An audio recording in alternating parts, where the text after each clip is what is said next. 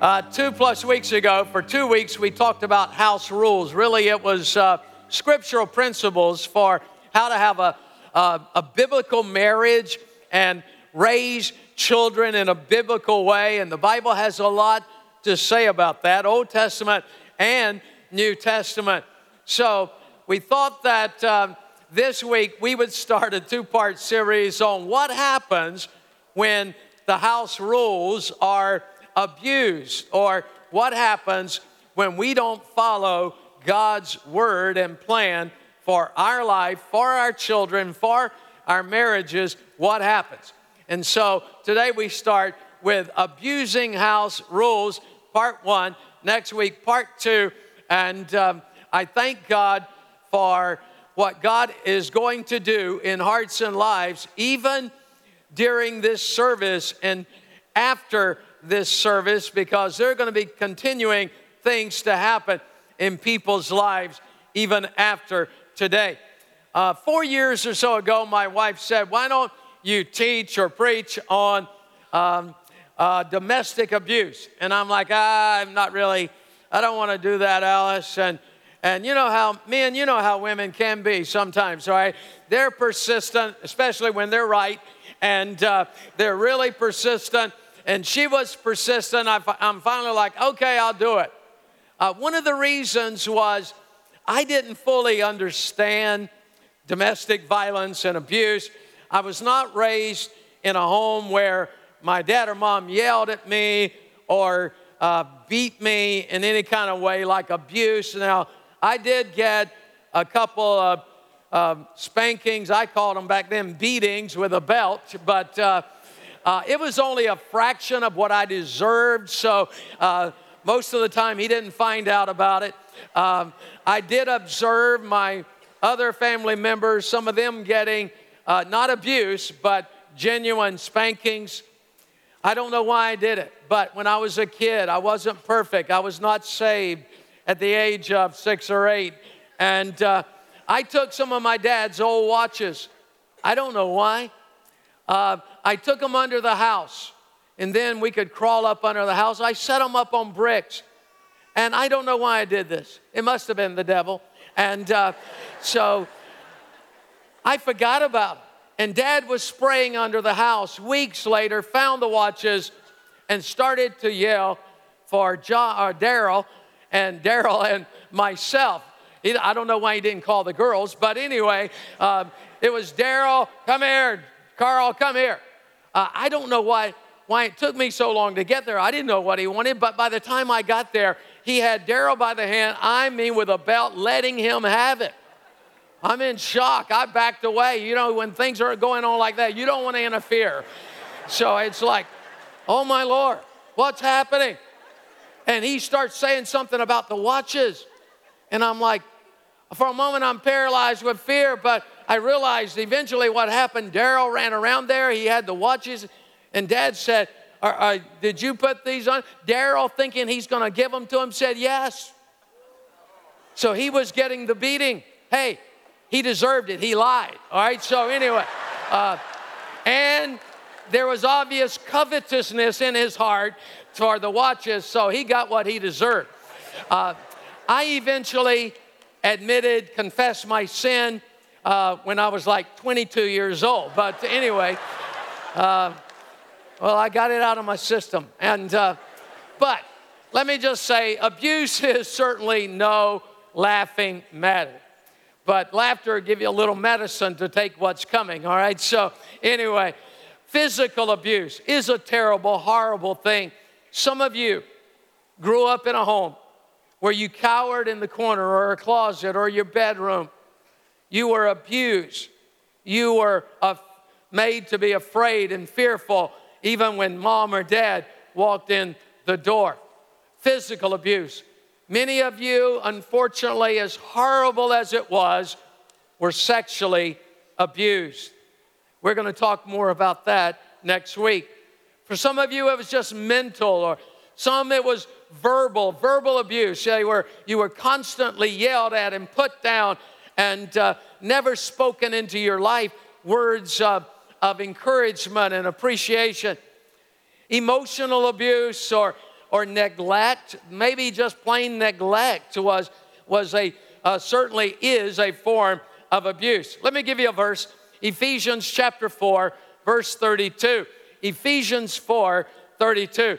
Every family, if they would take this verse along with all of others, but this verse in itself, to incorporate it into our lives, our marriage, our family. Ephesians 4:32. It says, "And be kind to one another." Be kind to one another. Wouldn't it be wonderful if every family in our church started absolutely being kind to one another all the time, 24 7?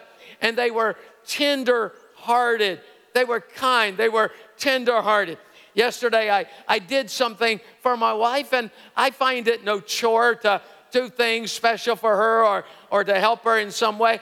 And she said to me, uh, You are so kind to me. And I'm like, Yes, I know. I am. I, I, didn't say that, of course. I'm too humble. But anyway, I told you. And so, I but I'm thinking, well, yes, I, I'm kind. I want to be kind. Everybody should be kind and go the extra mile.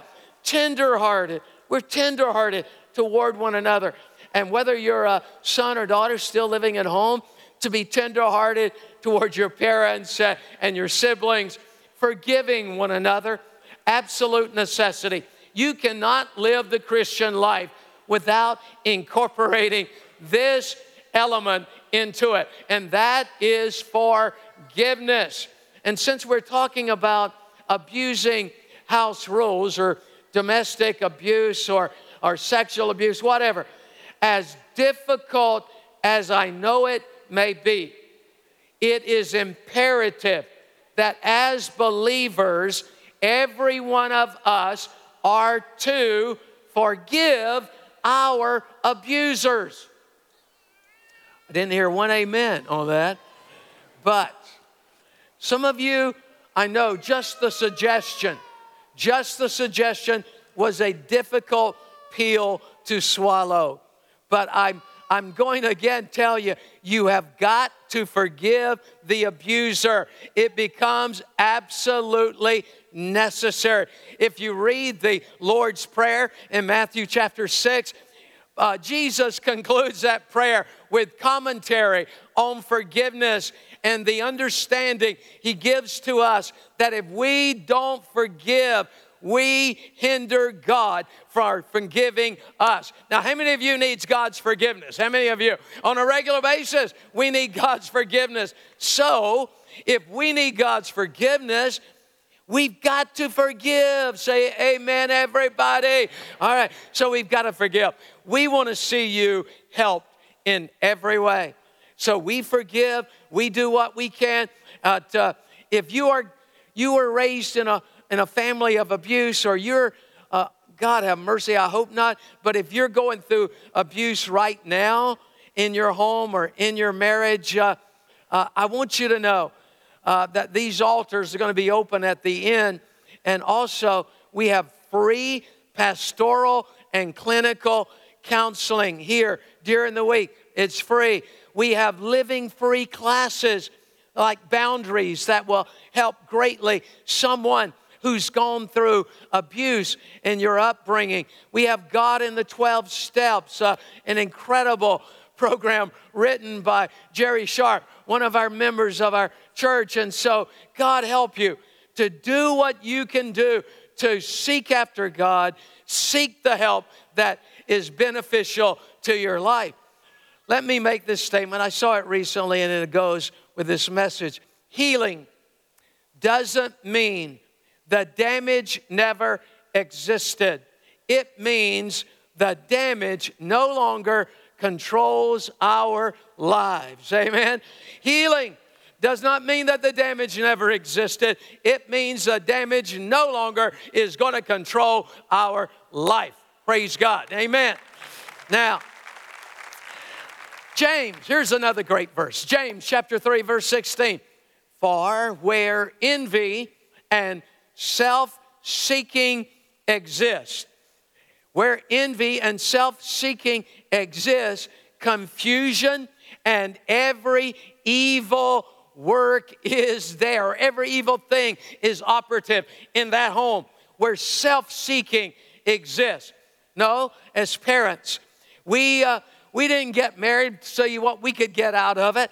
We got married because we were, first of all, expressing our love, and then it flowed back to us. And so, if you have a home or a marriage that is centered around someone and their self seeking, there's going to be confusion and abuse will be there in some evident form in that marriage or relationship or that home.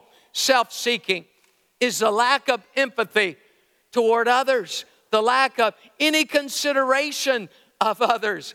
And if there's one thing we should do as parents, we should be considerate uh, toward our kids and loving toward our kids, uh, and vice versa, and also in the marriage relationship. Self must not reign in our lives. Say amen. Self must not reign in our lives. So we've got to die to self. The, our old self is to decrease, Christ is to increase. So, you and I need to die. Tell your neighbor right now again, you need to die. And you look back and say, and I know you need to die. and tell them the sooner the better, too. And uh, because we need to die to self, all of us. Well, let me give you these 10 signs or evidences of domestic violence. Boy, how tragic this is. To even think anybody in our church ever went through this, is going through this, might go through it in the future. Dear God, have mercy. But number one, if you're in a marriage relationship, and most of this applies to uh, abuse in a marriage, but some certainly applies to the family. So, number one, if they make you feel worthless. A marriage should not make us feel worthless.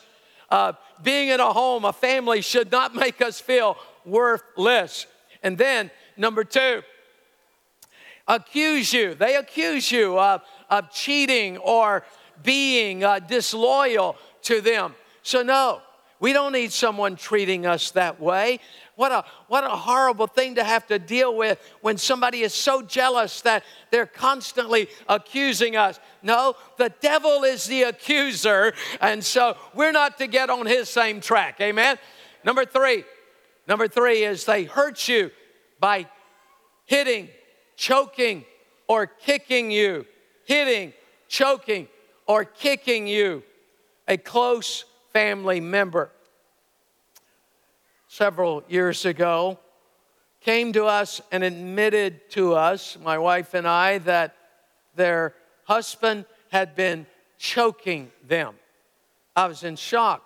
I was like, why hadn't you already said this? And why haven't you told it? And, and, and I was just, uh, my reaction was all over the place as far as how to respond to that. It, it's something I'd never and, and dealt with in a family situation before, but someone choking the person they said they love. How horrible is that to say the least? And number four, number four, intimidate or threaten to hurt you or someone that you love, maybe even your child.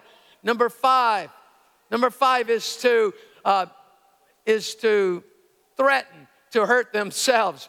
Uh, forgive me, it's to threaten to hurt themselves if you don't do what they want you to do threaten to hurt themselves. Number six, try to control what you do and who you see. And of course, the next one, number seven, goes right along with it isolate you. They isolate you. Uh, unfortunately, I've seen this even over the years as pastor, is that a couple would get married and the young man will isolate the girl, his wife, from her family and from her friends so that he can manipulate and control her. And even unfortunately, seeing a wife do that before, literally pulling her husband away, making him choose between her and family. And they will typically choose her, the one they are married to, hoping they will change. And sometimes they do, and sometimes they don't. Number eight, Number eight is pressure. Pressure or force you into unwanted intimacy. That goes more along with next week. Number nine, number nine, control your access to money. Control your access to money. Your wife needs to know what's in your account. I am forever shocked when I hear some couples, yeah, he's got his account, I got mine. You're, what? Do you know how much money is in his account? No. He knows. I'm like, hey, my wife knows uh, at least how much is in one of my accounts. So I, at least, I mean, I make sure that at least she knows one account. No, of course, I don't have more than one account. She might have, but I don't. All right, I don't. I've only got one. It's got her name on it along with mine. Years ago, for years, I did the bills. I paid the bills, took care of the money, and then at some point we thought, no, you need to be a part of this. So now she mostly does it. I, I, I don't know what's going on. Anyway, and so, yes, I do. Uh, number 10, she's taking care of it. Number 10, they stalk you. The this may include calling you constantly, texting you constantly, following you, going to your work, uh, uh, checking up on you. It's just consumed. They are consumed uh, with jealousy. And, and I know it's because they have been damaged themselves.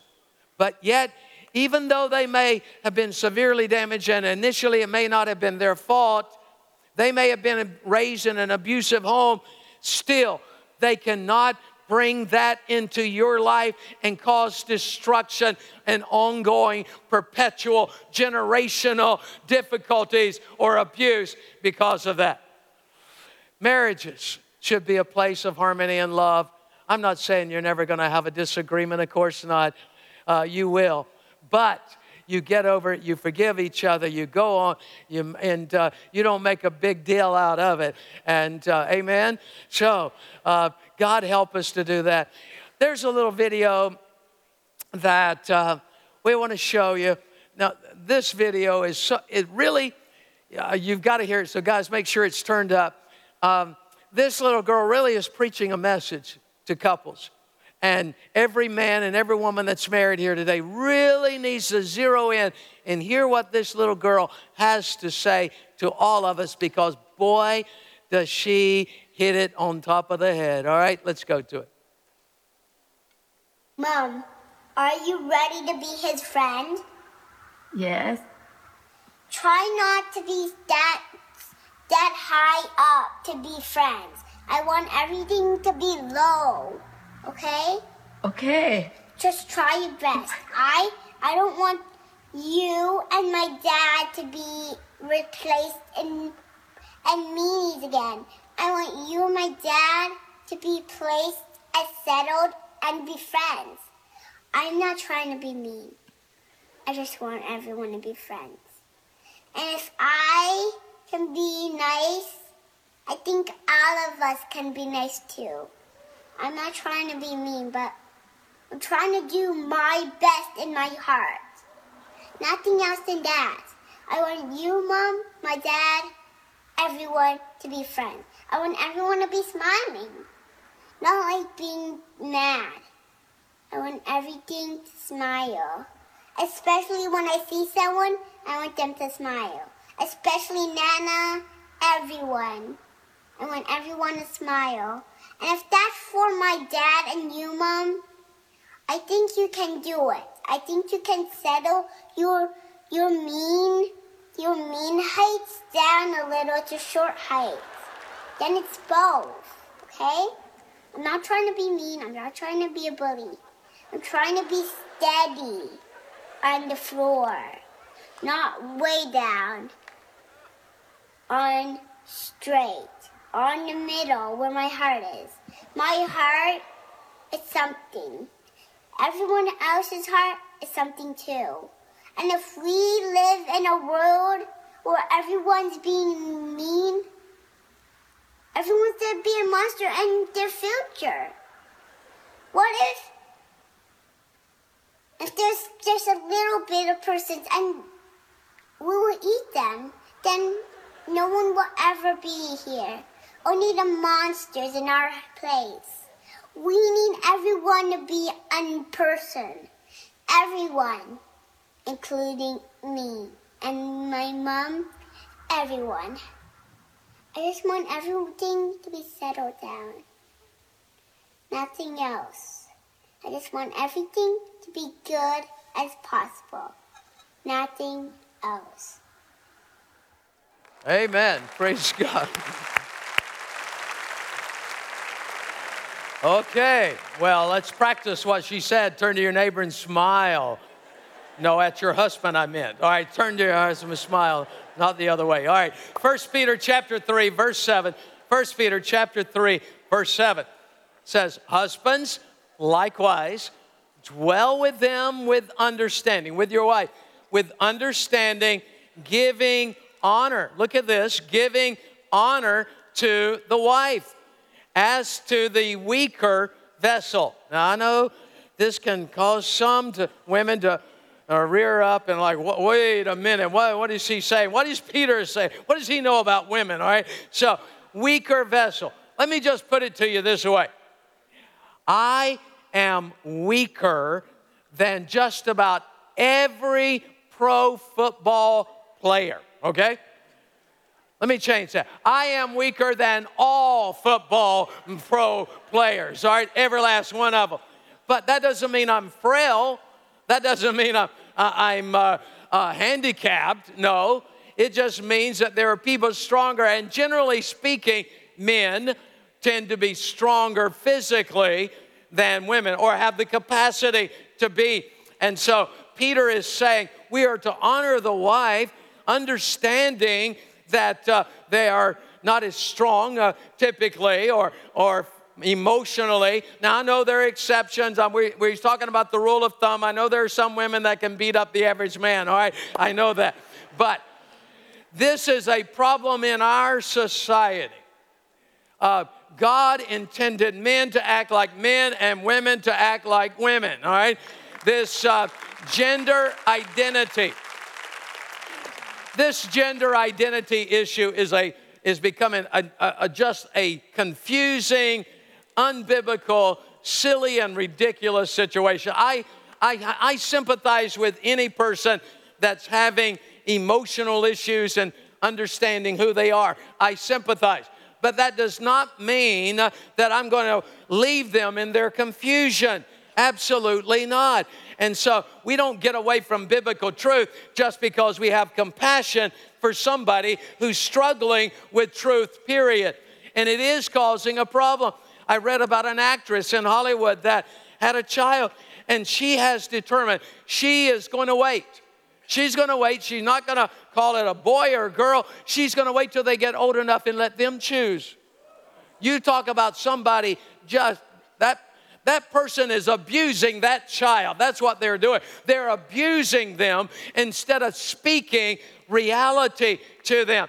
This is causing problems across our nation. We have politicians that think it's okay for men who identify as women to go into the ladies' restroom, the ladies' shower in high schools, in junior high schools. There is craziness because people have gotten away from the Word of God and the truth of God's Word. So this is a problem. Just recently, just recently, I read where some girls up in the Northeast that had been running track for several years and they were really, really good but at the final finals, they got beat out by two young men that identified or said they identified as young ladies uh, and they barely got beat, but then they lose their scholarships and they're up in arms about it.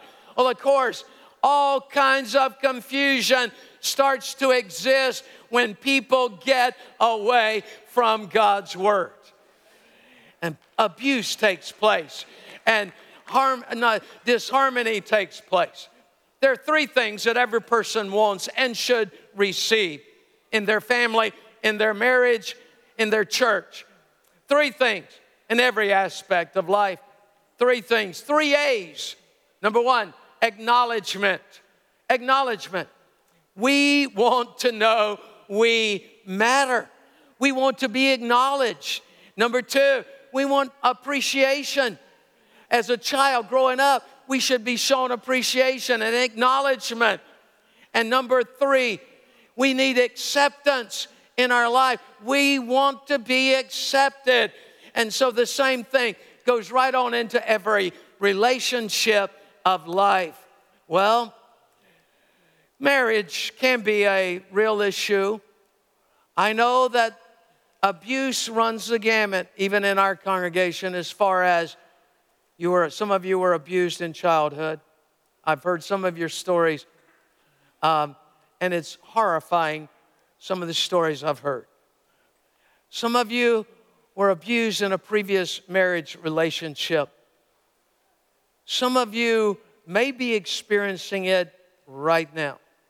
And I'm telling you, as your pastor, because, and all of our staff would say this, there was one lady that wrote a testimony in and said one of the reasons she did not leave her husband who was abusing her is because her father said, Well, uh, it's not right, it's not biblical to get a divorce.